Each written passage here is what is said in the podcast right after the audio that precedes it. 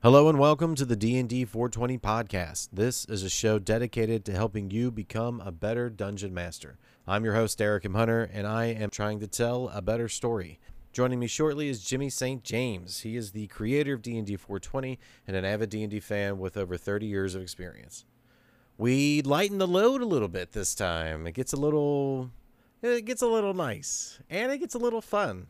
All right, Jim, I heard of a new a fantastic new pop um, fantasy rock and roll band. Are you ready? Are you ready for the band name? Oh, I'm interested to see what this is. It's gonna it's they're gonna hit the airwaves. They're gonna have maybe one good hit, maybe two, and then you know you've got your underground fans that are really liking those B sides. Okay. But it's My Morning Dragon.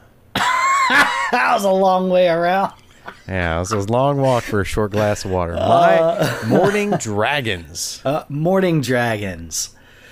Easily the cleverest of all of the drakes in my campaign setting. The Morning Dragon is most often encountered in hills and prairies of Thysaria, Lao, and Keodin. You've heard of Lao. We've talked about a couple of creatures from there. Keodin is Just this last time. just Uh, last last couple yeah. of times. So Lao last Shu.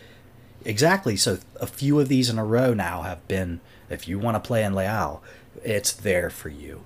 It's plentiful in the in the imaginary.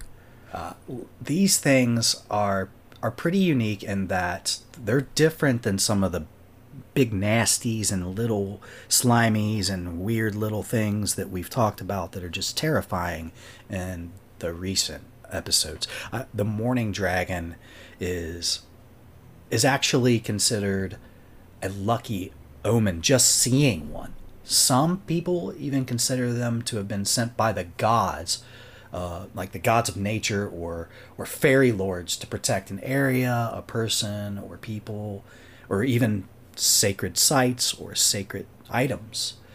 So, um, they are excellent healers. I mean, just excellent healers and they are they can be very dangerous when provoked. So we'll go ahead and look at their sheet here. Let's bring up the stat block. Stat block is up. They're a challenge rating five, although I'd have a hard time seeing a lot of people wanting to fight them because, as I said, they're empathetic healers. Anything that gets hurt, they want to protect. They want to heal. They have a, they have an ability called, or in the description, empathetic healer. Whenever a morning dragon senses that a living being needs help, they will do their best to aid the stricken with their powers. They have been known to follow and aid friendly travelers through dangerous territory. That's pretty cool. They're not like when you come across a band of kobolds that are going to take those hit points away. A lot of times when you see a morning dragon, you're going to get healed. It's a free healing. They and if anything gets gets a little bit uh, gets a little bit shifty with them, they can just put you to sleep. They have a sleep fog they can do three times a day. They emanate this thick cloud of fog in a 15 foot radius. Each creature in that area must make a DC 15 Constitution saving throw. Constitution. Yeah, 15? easy for easy for me to say. A 15 Constitution saving throw, falling unconscious for one minute on a failed roll, feeling a bit euphoric on a successful one. When the sleep effect ends, all caught in that cloud regain one level of exhaustion if they had it, whether they passed or failed.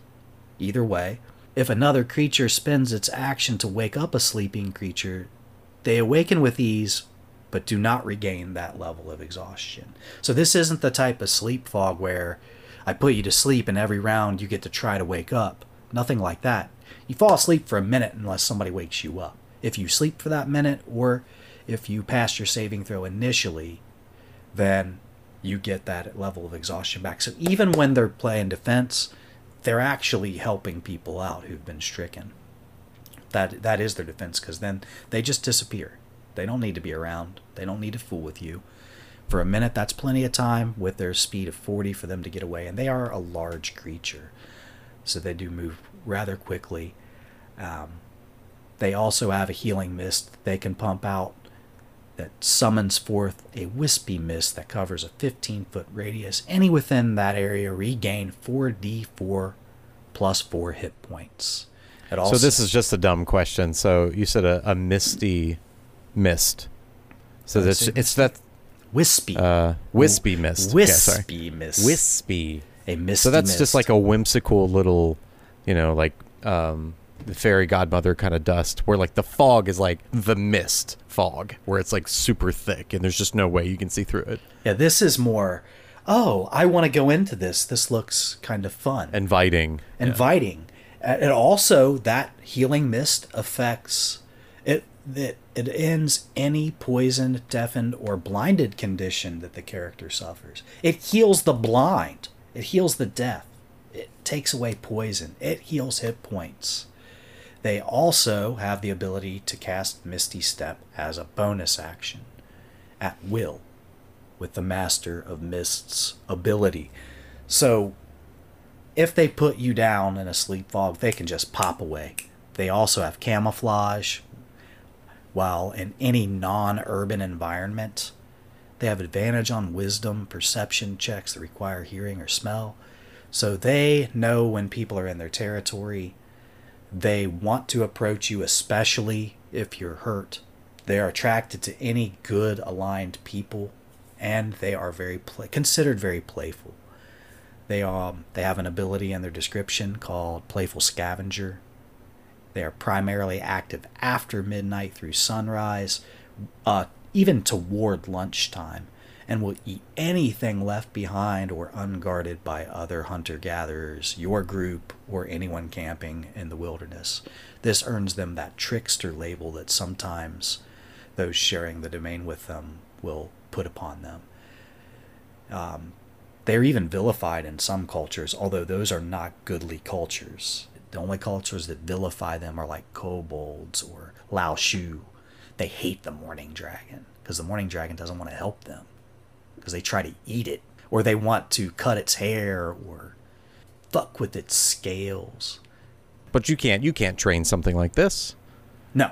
You no. Yeah, you can't ride something like this. Well, I'm glad that you said something about that because they can't be granted by the gods of nature or or fairy lords to anyone who may serve them. So you might have a warlock who worships a fairy and in the name of good they can be granted a morning dragon as a mount to to usually accomplish some sort of task, usually versus evil. So long as it fits the nature storyline, protecting the innocent, protecting forest, something like that, then they can be granted as a mount for a temporary period of time.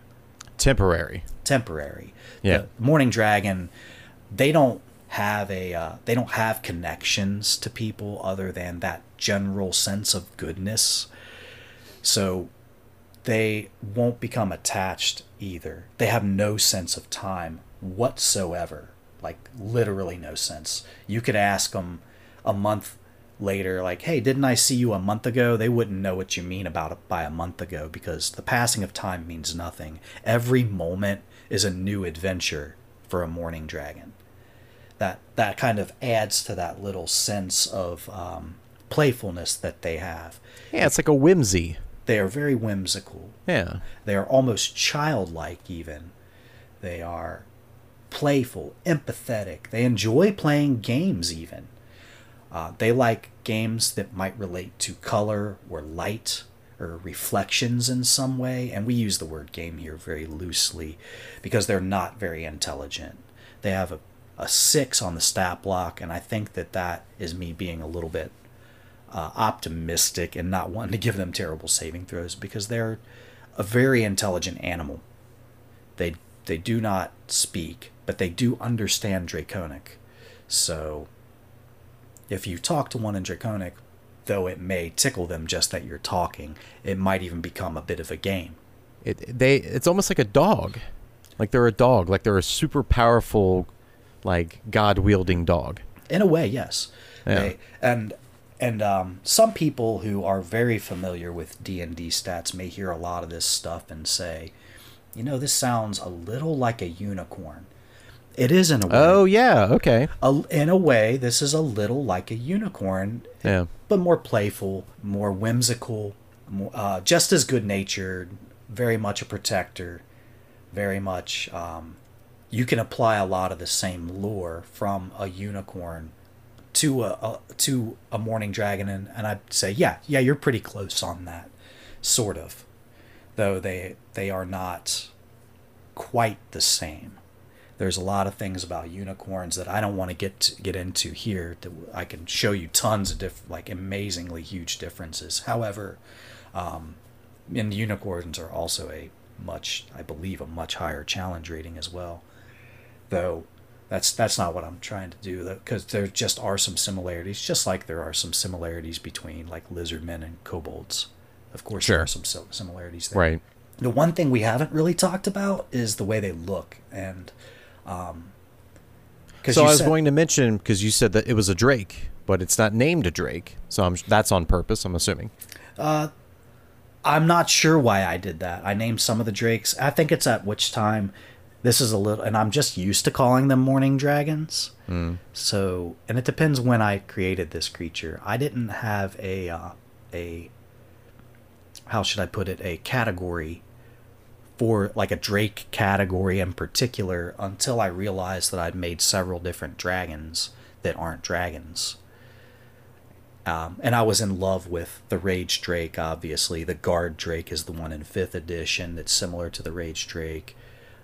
And when I had made the Morning Dragon and a couple of other things, I was like, these are just drakes. That's really what they are. They're large, they don't fly, they, they are very similar to a dragon, but unintelligent, almost animalistic dragons. Like, this is a drake. So I think that does have more to do with when I designed the creature. And that's and this is also I allowed it. I think I left it that way to have some of them called drakes and some of there are other ones that have dragon in the title that are drakes you know, technically. But I also like it because it gives them more character based on the area they're from. Not everybody in the world knows that there's a classification of beasts called drakes in my game that are dragons, but on a smaller scale. So, and Morning Dragon is one of those where you're going to find the Morning Dragon more than likely in the wilds and more than likely near more primitive cultures. Not always, because they are they do have an affinity for fairies and fey creatures like elves and sprites, dryads, nymphs, things like that. So they will always, if they're going to approach anyone in a group, they'll probably tend toward elves first, or halflings, or anyone with a good nature, um, or a good alignment. Definitely first. Maybe on a second tier, if that becomes unclear, like we have two good elves in the group, they might be attracted to a female first. That makes sense. That actually kind of brings me to my next little thing. They are neither male nor female. They do not reproduce. Oh, okay. So how do they come to be? Is it really just a god, like a the god dimension? It is. They are. Huh. They are not. They're not real creatures. They don't. They aren't born. They don't. That's not how they come into being. They only come into place, and again, uh, through through the lore that I'm providing here and what I use, I don't have a definitive answer for that. I think I have some ideas in my head that I may reveal later on in my campaign, but overall, I mean, I'll just be honest with you. No one knows that's why when we we talked about what people understand about them some believe that the gods of nature put them here to protect. Or fairy lords. And so each one that you come across could could be wildly different the reason they're there who sent them and their appearance may even have i started to get onto appearance and i think i got really high and went on a side tangent Yeah, that's So- that's my fault. So it, it happens so i'm just gonna i'm just gonna i'm gonna re we're gonna mosey on back to the appearance. They have long, colorful beards and wild manes. Their eyes seem to change color with their moods. Their scales are prismatic in color, so depending on the angle you look at them from, uh, the condition, whether it's very humid or very dry, or levels of light, they may appear different colors, and even all at once, almost as a prismatic rainbow type effect, depending on the lighting. Their scales are not one color. At night, they may appear black or very very dark blue under moonlight or depending on the moon in my campaign there are two moons one of them is a reddish or orangish color while the other is a whitish blue. So depending on the moon that might affect and depending on what your moon if you use a morning dragon you might think about that at night. What would it reflect? What would that those scales be giving off? And you can have fun with the with their appearance in that way as a dungeon master. Um, and their their beards and their manes. They could they could have manes that or go down the ridge of their back all the way to their tail, or they may have a lion's mane, or they may have like a horse mane type mane. It's up to you. Every morning dragon looks different.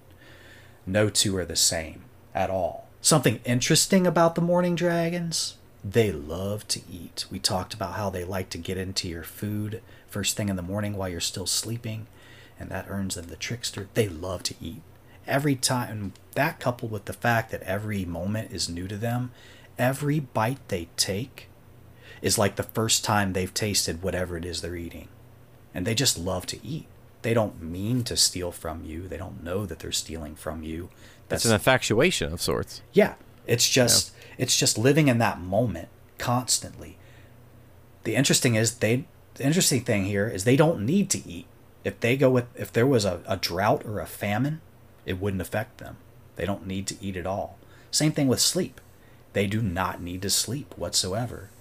Although, since they're active mostly throughout the night, during the day they often meditate, and typically through the hottest parts of the day. During daylight hours, almost exclusively will they do they meditate during those hours. If disturbed, they gladly help others who are in need, or they will gladly come to play, or to just accompany people on a, on their way if if that's the the mood they're feeling. They they are definitely creatures who are subject to a whim or a whimsy. We keep using that word. I find you know what I mean, whimsy. Yeah, like light and airy and just fun and entertaining. Yeah, it, and this is a nice contrast to some of the dark and dismal and backstabby creatures that we've had over the past few, right? mix it up a little oh, bit. Oh, yes. I mean, I had mentioned nightmares. I wasn't kidding.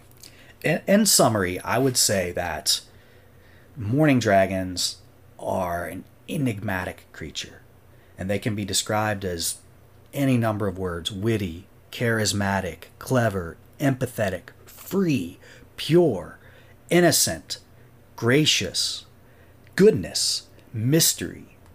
All of these words do a really nice job. So take and pick and choose from those words.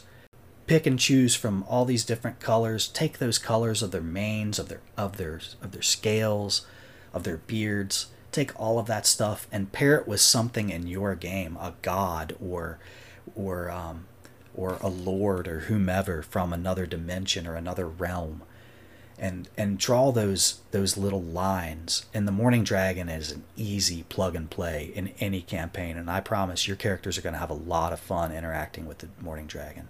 Thanks for listening to this episode of the D&D 420 podcast. For everything D&D 420 related, check out dnd420.com.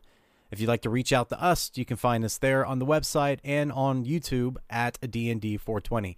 Lastly, as always, if you'd like to support the show, you can do that by telling another DM about the show and by visiting us on Apple Podcasts and leaving a rating and review. Thanks for subscribing and being a part of our work here at D&D 420. We will see you